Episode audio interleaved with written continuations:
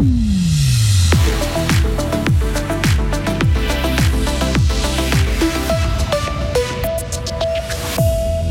n'y a jamais eu autant de cyberattaques. Des pros donnent des cours de prévention aux chefs d'entreprise. Les syndicats veulent maintenir la pression cette année pour défendre leur cause, notamment l'égalité homme-femme.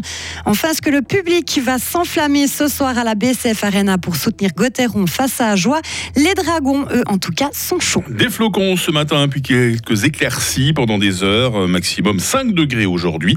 Nous sommes mardi 10 janvier 2023. Isabelle Taylor, bonjour. Bonjour tout le monde. Thank you. Le nombre de cyberattaques a explosé en Suisse euh, l'an dernier. Une entreprise américaine spécialisée en sécurité informatique a publié ses chiffres hier. La hausse représente plus de 60% par rapport à 2021. Cela concerne plusieurs dizaines de milliers de sociétés au niveau suisse.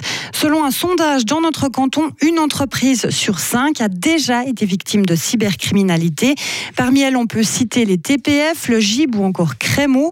Et les conséquences de l'attaque ont parfois été importante avec perte de données ou interruption d'activité. L'Union patronale du canton de Fribourg propose régulièrement des formations pour les responsables de sociétés fribourgeoises. Son directeur, Reto Yulmi, nous explique quel est le but de ces cours. C'est de connaître les principales attaques, comment les attaques se font, comment se présentent aussi des emails des courriels de, de phishing, des courriels frauduleux.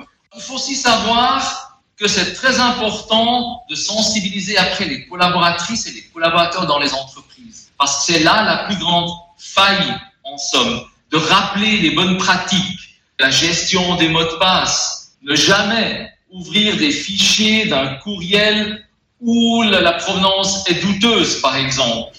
La prochaine formation de prévention aux cyberattaques de l'Union patronale aura lieu le 8 mars prochain. L'absence de contribution de la BNS est fâcheuse. C'est ainsi que la conférence des directeurs cantonaux des finances a qualifié hier la non-distribution par la Banque nationale suisse d'un bénéfice au canton et à la Confédération. Elle a reconnu malgré tout que ces contributions ne peuvent pas être considérées comme allant de soi. Les résultats intermédiaires de la banque indiquaient déjà que la situation serait tendue. En 2013, par exemple, aucun bénéfice n'avait pu être distribué plus. Une nouvelle grève féministe est planifiée le 14 juin. Les syndicats l'ont promis hier à Berne. Ils seront offensifs tout au long de cette année électorale. Leur but est d'augmenter les salaires, de réduire les primes de l'assurance maladie et de diminuer le travail hebdomadaire, notamment dans les soins. Et bien sûr, l'égalité homme-femme est aussi une priorité.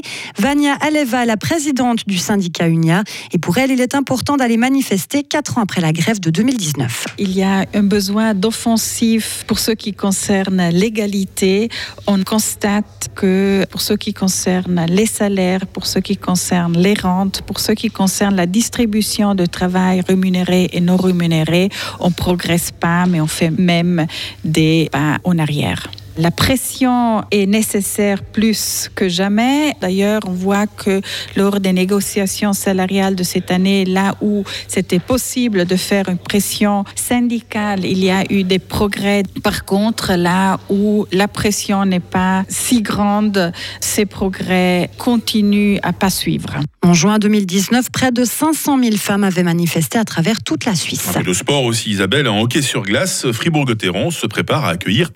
C'est déjà le quatrième match de l'année. Le rythme va rester soutenu pour les Dragons. Ils vont disputer 13 matchs au mois de janvier, mais pas de quoi effrayer le défenseur fribourgeois Benoît Yecker. On le vit bien déjà que je pense qu'en septembre, octobre, euh, on avait encore la Champions League avec trois matchs par semaine, plus encore les déplacements. Quand on jouait avec les déplacements, c'était encore plus intense que maintenant, mais au final, euh, on va juste euh, s'adapter aussi au niveau des entraînements. On va peut-être s'entraîner un petit peu plus court, mais plus intense. Personnellement, je préfère que tu as plus de matchs quand les matchs s'enchaînent, parce que comme ça, on reste dans le rythme et puis il n'y a pas de ces, de ces coupures pendant peut-être 15 jours où on joue pas.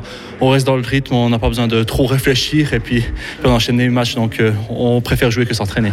Connor Hughes défendra la cage de Gotteron ce soir face à Joie. Touché hier matin lors de l'entraînement, le Suédois Marcus Sorensen est lui par contre incertain.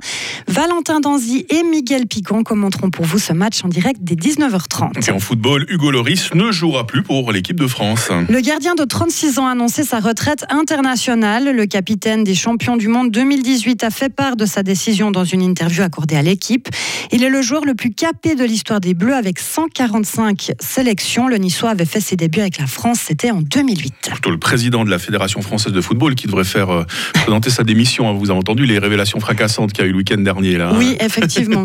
Moi, ce que j'aime bien, c'est la retraite internationale. Voilà, Donc nous, ouais. on annoncerait notre retraite, euh, voilà, hein, Non, euh, pas, pas vous, pas vous, Isabelle. Non, Vous avez encore, encore euh, au, au moins 40 ou 50 ans à travailler belles là. hein. années à travailler avec vous, Je Mike. l'espère. hein. Puis c'est toujours des belles matinées que je passe en votre compagnie, Isabelle. Avec hein. plaisir. On se retrouve avec toute l'équipe hein, dans quelques instants et vous nous informez, vous, euh, toutes les 30 minutes.